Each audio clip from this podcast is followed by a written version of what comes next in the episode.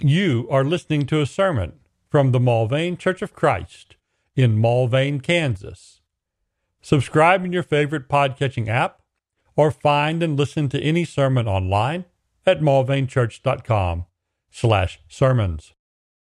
Good morning. Good to see everyone today. As I've already seen, we're going to be in Psalm 1 today, the very first psalm. Of course, a psalm is just an old word for song, so it's song number 1 in the Old Testament inspired hymnal, which the Jews used. And so we're going to take a little break from our John study in order to look at some psalms over the course of the next several weeks. In a month, so in August, first Sunday in August, I'll be in San Antonio, as we've announced previously. I'm going to be down there at a weekend engagement with the church down there. And the next several lessons you hear are going to be the ones for there. So you're getting the tryout, the polishing up, the preach them here before I go preach them there. And we're going to have a weekend of Psalms, Psalm 1, the Psalm of the Blessed Life. We're also going to look at Psalm 2, the Psalm of Jesus. Down there, we'll look at Psalm 32, the Psalm of Forgiveness. We're going to combine and look together at Psalm 23 and 73 on contentment. And you heard some of that lesson last week. And then Psalm 90, a Psalm of Death. So we're going to cover the inspired songs of life and death, of Jesus, of forgiveness, and contentment. But today, for our purpose, we have Psalm 1, the very first psalm, the preamble, as some have called it, to the book of Psalms, the tone setter. Some have made note that unlike about half the psalms and toward the front of the book, really heavy, are the psalms that are noted. So many of them of David. Of course, it's half the psalms are said to be written of David, by David. And so, but these first two are notable in this section of the book, is not being inscribed with any heading at all. Some have said these are the Psalms of the Lord, or these are the Psalms of Jesus, and we want to get right to that. Psalm 1 and 2 are, I think, very well best studied together. And we'll talk about some of that at the end of the lesson. But we are going to get Psalm 2. Which is the first of the many psalms about Jesus. And we'll see why that these two together set the tone for what's to come. Let's read the text. We just sang it. We sang the text from the 1650 Scottish Psalter, called that because it was published in Scotland. But we've metrical psalms to be sung by congregations, have been a part of Protestantism since the very beginning of it. In the Catholic Church, they did sing a lot of psalms, but they sang a lot of them in Latin. They weren't the people's psalms. But that is one of the true hallmarks of the early Protestant Reformation, was that it was a singing Reformation, and the psalms were the things primarily sung, especially among English speakers. In the German speakers, Martin Luther wrote a bunch of hymns, but the English speakers sang almost exclusively psalms. All right, so the text. Verse 1. Blessed is the man who walks not in the counsel of the wicked, nor stands in the way of sinners, nor sits in the seat of scoffers. But his delight is in the law of the Lord, and on his law he meditates day and night.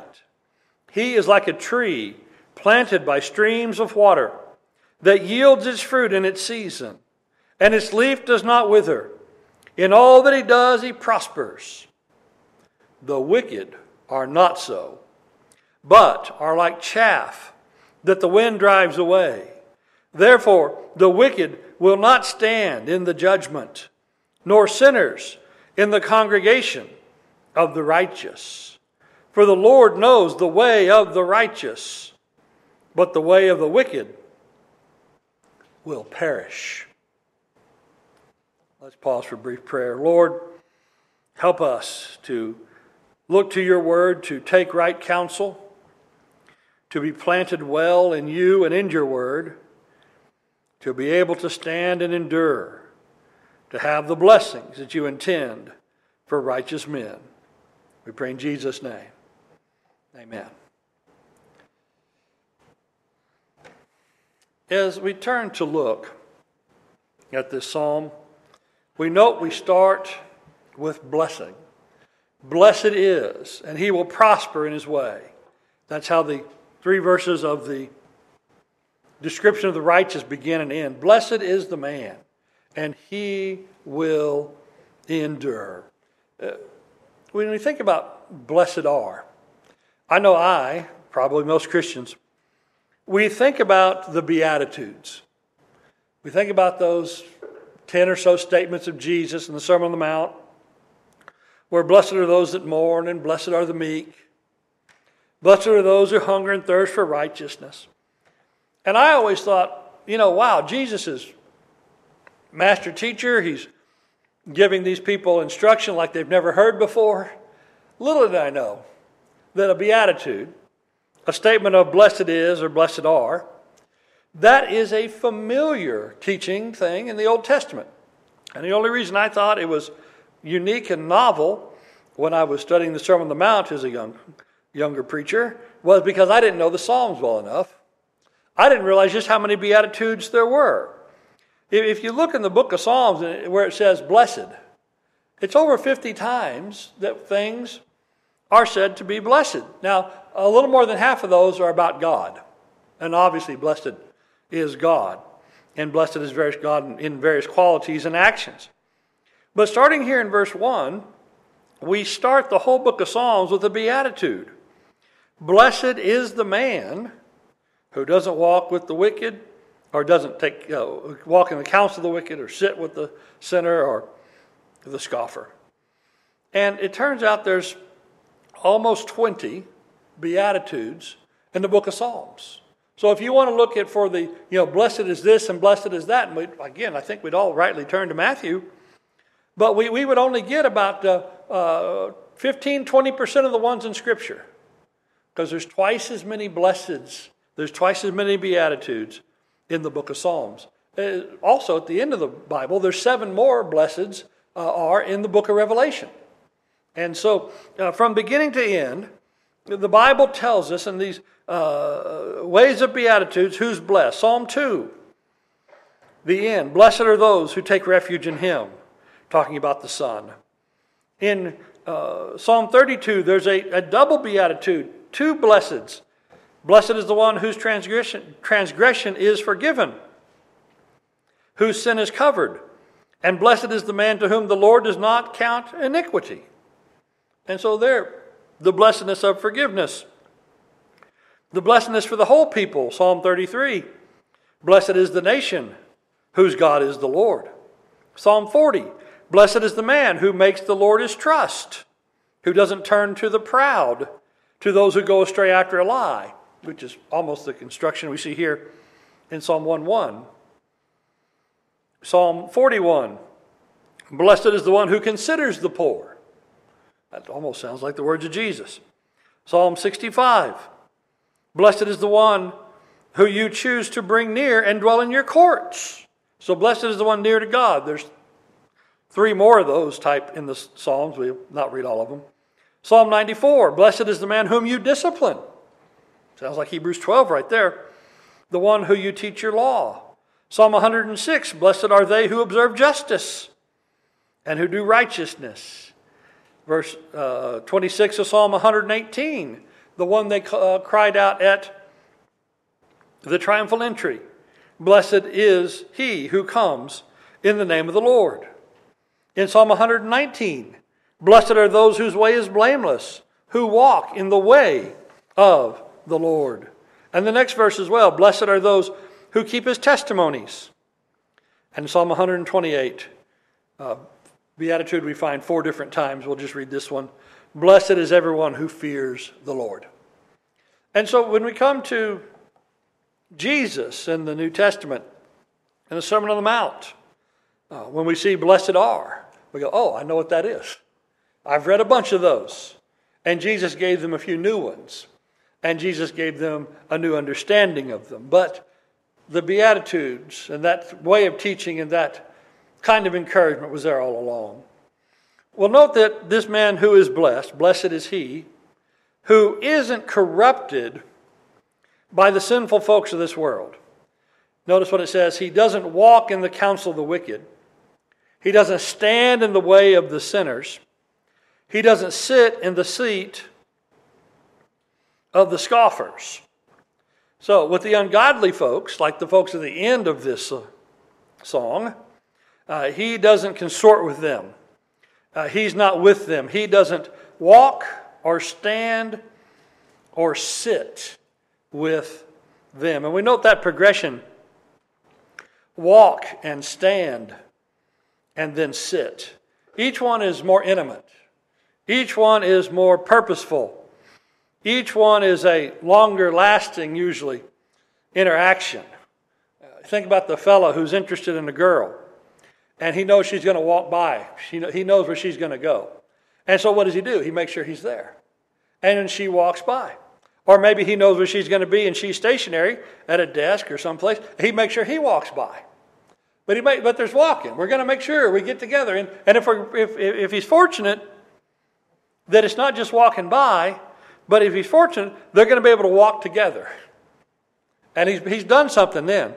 When he can join with her and he can walk with her. But then if it's going well, they may stop. And they're not walking anymore because why? They're standing. They're engaged in conversation. And now he's making some progress. And if he stands there long enough and she stands there with him long enough, sooner or later somebody's going to invite somebody to sit down. And now we can sit. And now we can sit at the table and have a cup of coffee, or we can sit and have a soda, or we can sit and just do whatever, because if he's that interested, he doesn't mind what it is. He just wants to be sitting there with her. But we note that progression. And this blessed man does not go down that progression of greater intimacy, of greater knowledge, of greater time spent, of greater influence under the wicked, the sinner, the scoffer. I think those are largely synonymous. I know we had a progression in the walking, standing, sitting. I don't know if we have a great progression there of wicked, sinner, and scoffer. Although maybe the scoffer, the one who does voice his error and voice his evil and make fun of that which is serious and that which is profane. Maybe that one is the worst one. I don't know. But the blessed man is not under this kind of corruption. He's not under their influence. And this is the problem with being with these people and walking and standing and eventually sitting, is that when this becomes your friends group, when this becomes the people who are influencing you, you're going to over time become conformed to them. You're going to talk like them. You're going to think like them. You're going to be like them. We often say to the young people, it's both a warning and an encouragement. At the same time, it's your friends are your future. You want to see what you're going to be like? Who are you around? Who are you with? That's the people you're going to be like. And whatever opinions they have, you're very likely going to have those. Whatever actions and activities they're into, that's the thing you're very likely to do as well. That's the way you're going to think. That's the way you're going to talk. That's the way you're going to dress. That's the way you're going to associate. And it's going to be like those that are around you, because we're social creatures and we're influenced by others. And this is true throughout our lives. If we become old and then decide to start sitting with the sinners and the scoffers, well, why? Well, we should be totally uncomfortable in that environment. We should be at edge. It's difficult and painful and it's toilsome, it's noisome to have to always be purposely swimming against the tide. Well, then why'd you get in that tide? You knew that's the way the river was going. Why'd you get in it? No, but young or old, stay away from these. Stay away from this corruption. We have this from the Apostle Paul: don't participate in the unfruitful deeds of darkness. Well, walking and standing and sitting with it is, you're going to be participating. But instead, even expose them. These guys have bad morals, and they're going to corrupt your morals. This evil fellowship, this evil communication is going to corrupt. So the blessed man doesn't subject himself to that corruption. You know, we know enough about sin. We see enough about sin. We understand enough about sin just from being in this world. We don't need to sit with it, and we don't need to have pleasant conversation with it. Instead, we have the right delight. And notice this, it's not just the thing we do, but it's the thing we delight in. But his delight, verse 2, is in the law of the Lord. And on his law he meditates day and night. It's not this that he gets his reading in. Get your reading in of Scripture, of other helpful spiritual works. Get your reading in. But it's not that we just were able to get our reading in. It's that we're happy about it. We're glad to do it. It's an enjoyment for us. It is delightful. Think about these folks who like all these, and just pick one, there's several to choose.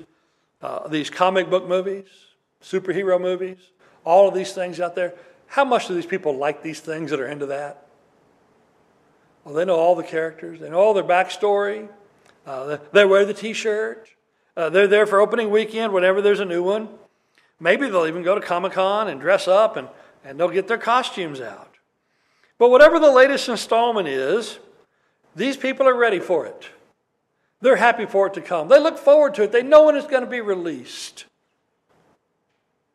But then you ask them, rather than, who's the council of the Jedis? Who were the 12 apostles? And most people are going to know one or the other. They're not. It's amazing they never know both. But people are going to know one or the other. They're going to know who the judges of Israel were, and they're going to know who the kings of Israel were, and they're going to know their story, or they're going to know these other stories. And so we wonder, well, why do they know so much about these? Well, it's because they delight in them. Well, our delight, our reading, our meditating, our considering, our discussing, our living, and our appreciation should be in the law of God. Now, notice what it says. It doesn't say he reads it all the time. Again, get your reading in. But it's not just reading. It's delighting in it, which would include the knowledge of it, but also the discussion of it, and the meditation on it. That we think about it. That it's on our minds. It's, again, not just that we read it, but that we have thought about it. And if we thought about it, and we know the concepts, and we know the stories of it, sometimes we feel a little embarrassed when we talk about it because we can't remember the chapter or the verse, or sometimes we can't even remember the book. But that's really not the important thing. The important thing is not to know the citation, but to know what is the point of the story, and what are these things about. It's like if we went to your neighborhood and I asked you about the neighbor's house, how many of you could tell me what the number on the mailbox of the neighbor's house was? You might, if it's close enough. But if we get more than a house or two away from your house, you probably don't know the address exactly. You know what street it's on, and you know it's the brown house. And you know what cars belong to that house. And you know something about the people that are there, right? Because you know your neighborhood and you know your neighbors. Now, the postman, he needs to know all the addresses, right? The postman needs to know all that. But if you really need the address, what can you easily do? You can look it up.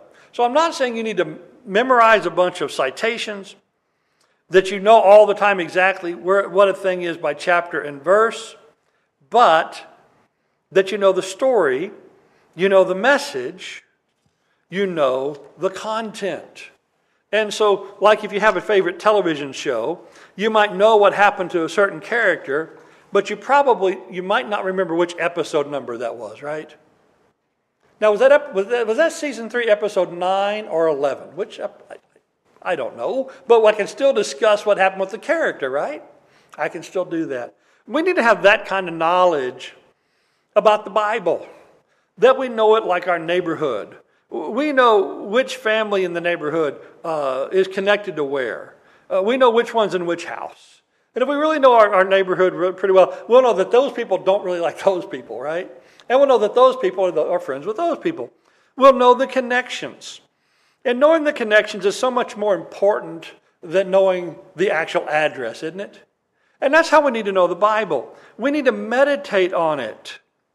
Not that we try to memorize great blocks of text. Nobody's actually ever going to need you to be a human dictaphone.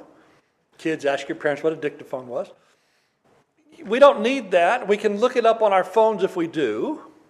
But we need to know in our hearts and carry with us in our hearts the stories and the principles and the ethics and the life that is there. Again, if we need the citation, we can look that up. We can find it when we're in that kind of detailed study. But what we need to do is have the Word of God be the thing we think about. Be the thing that we meditate on. So we think about this from Psalm 119, the Psalm of the Word. Psalm 119:2. Blessed are those who keep His commandments, who seek Him with their whole heart. Psalm 119:10. With my whole heart I seek you. Let me not wander from your commandments. And verse 11, I have stored up your word in my heart that I might not sin against you. That's why we need this in our hearts. So that we know what this is about. Our heart is toward God and our heart keeps us from sin. Because everywhere I go every day of my life, I'm carrying with me my heart and my conscience. I might have a Bible nearby. Now that it's on my phone, I might have several nearby, electronically and searchable. But when I'm making a split-second decision of how to act, how to treat people, in what to do, what am I going to go by? I'm going to speak from the abundance of my heart. I'm going to act as my conscience dictates. And that I need to have instant access to. And it's been trained well, I hope, and I hope yours will be as well, by meditation on the law of God. Psalm 119:34, give me understanding that I may keep your law and observe it with my whole heart. See, we need understanding of these things. I think about the Pharisees. They knew the citations, the chapter and the verses. But they didn't keep or observe the law, did they? And so it's not just about a knowledge, a book learning, a citation ability. It's about an understanding deep in the heart. So from that flows fruitful blessing. He is like a tree. Jeremiah used the same figure famously. He is like a tree that's planted by streams of water that yields its fruit in its season, and its leaf does not wither. In all he does, he prospers. So he's secure and he is fruitful. The tree by the water is always watered, isn't it? It's watered by the roots deep underground. You might not even see the connection between the tree and the water. Matter of fact, you probably don't unless there's a few exposed roots. But you always know that by water there's trees, right? You go to the Flint Hills. Where are the trees? They're down in the folds of the land by the water. You go around. Where are the trees? The trees are by the water. And that's even more so the farther west we go. And Palestine is much more like the western part of our state than the eastern. It's dry, it's rocky, it's rough, it's arid. Where were the trees? The trees were down by the streams. And so here is the picture of the blessed man, the man of God. He's the last to lose water in the dry year. He's going to be fruitful and sustained all the time. And then, as one modern theologian put it, he said, our life is more plodding, not sprinting. We're to be fruitful like a tree, not efficient like a machine. We have in our culture, modern technology and modern machinery, we have a lot of inhumanity. We have a lot of things that aren't friendly to people. like the front end of cars, right? Not friendly to people. Oh, helpful if you're in it and it gets you to places. People can go all kind of places. But, you know, there's a certain inhumanity to it, isn't there? There's a certain lack of connection because you're in this big metal cocoon that your big metal cocoon is bigger than the other guy's. It'll run his over. Hopefully not. And hopefully you're insured if you do. Talking about inhumanity and things contrary to the human spirit. But we have a lot of inhumanity. But trees, here's the picture of the productive, stable person. The tree that gives shelter to others. The tree that gives shade. The tree that's reliable. It's not like a high-efficiency machine, frantic and grasping and running 1,000 miles an hour. And you don't want that life, do you? Have some of us tried that and we find it wanting, obviously? No, there's a certain calmness and stability and glory in this well-watered tree, fruitful in its seasons. Now, compared to that, lovely, stable, generation-long tree, we move to the chaff. We move to the worthless, the vanishing. The wicked are not so. They're not prospering. They're not well planted. They're here and then they're gone. They are like chaff that the wind drives away. Therefore, the wicked will not stand in the judgment, nor sinners in the congregation of the righteous. For the Lord knows the way of the righteous, but the way of the wicked will perish. So there's no stability. There's no long-term fruitfulness in the sinner.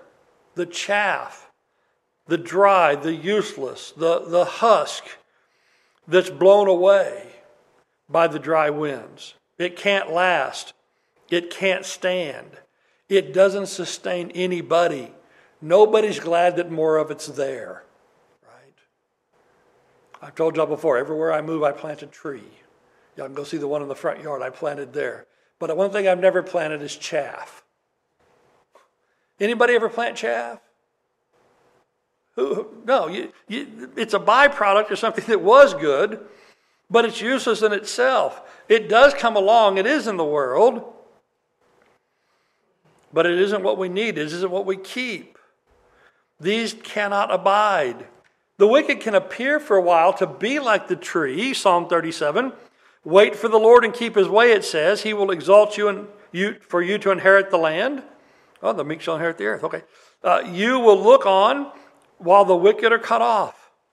Now, I've seen, it says, Psalm 37:35, I have seen a wicked man, a ruthless man, spreading himself out like a green laurel tree. Oh. For a while, looked like there was some hope in that guy. Looked like he was doing well, but he passed away. And behold, he was no more. Though I sought him, I couldn't find him. Mark the blameless, and behold the upright. For there is future for a man of peace. But the transgressor shall be altogether destroyed. The future of the wicked will be cut off. The salvation of the righteous is from the Lord. He is their stronghold in the time of trouble. The Lord helps them and delivers them. He delivers them from the wicked and saves them because they take refuge in him. So there was a little while where that wicked man looked like a lovely green tree, but he wasn't one. And he disappeared, and he went away. And so they're not in the congregation anymore, right? Isn't that what it said? Therefore the wicked will not stand in judgment, nor sinners in the congregation of the righteous. You know, congregations have a way of weeding out sinners. We just wait till they fall away sometimes. Sometimes that's all we have to do, but especially after judgment, what will be of the wicked in the congregation? They'll be separate from the congregation, won't they? So worthless and vanishing. Lastly, we won't go back and rehearse the entire psalm, but think about this psalm in regard to Christ. We started with the blessing of a man who didn't follow sinners at all, a man who delighted in God's law and meditated on it constantly, one who was thoroughly planted and completely prospering in the things of God. You know, sometimes I read things like Psalm 1, I go, that's good for that guy. I haven't always done that. That doesn't seem that way for me. In reality, Christ is the only one who ever fully fulfilled the first three verses. In trueness, in completeness, continually, Christ is the only one who's done it. But in him, we can be justified to be lifted to such a place. If we're not, we're going to be the people of the second half, right? We're going to be like chaff that is driven away. We're going to not be able to stand in judgment. We're going to not be in the congregation of the righteous after that. We're going to perish if but we know Christ. If we have faith in him, then come to him. And so the first psalm could be a contrast between Christ and us. But it's certainly because of his blessing, and only in him, that it's a contrast between those who follow him and those that don't, right? So again, look at it. If it just became of actual performance of doing, verses 1 to 3, he's the only one who's really, truly, fully, from the start, ever done it. Yet, for those of him who in him have faith, that are justified in him, are washed in him, are cleansed in him, he makes them to be the people of verses 1 to 3. But everybody without him, without exception, will then be verses 4 to 6. And so, the first three verses are those, first it was Christ, and then those with Christ, and verse 4 to 6 are those always without him. And that is a very old song, a song of inspiration. Another hymn writer, one closer to our day, he said this. He said, without him, how lost I would be. Without him, I could do nothing. Without him, I'd surely fail. Without him, I'd be drifting like a ship without a sail. Without him, I would be dying. Without him, I'd be enslaved. Without him, my life would be worthless.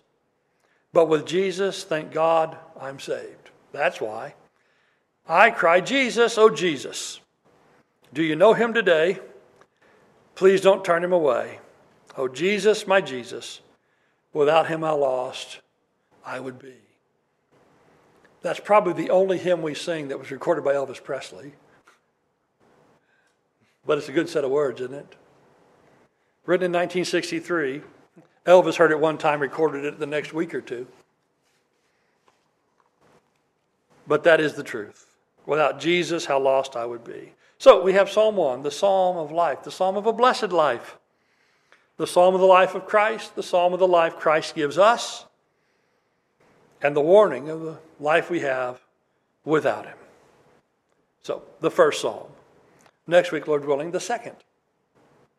With that then, we'll close, offering you the invitation, if you need to come, confessing Jesus our Savior, the one who forgives us and lifts us up to be blessed and to prosper and to know the way of God, or if you need to come back confessing sin, to return to him, we ask you to come as we stand and sing.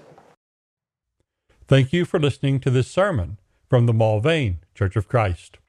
Additional sermons and information available at mulvanechurch.com. Come see what a difference the Bible way makes.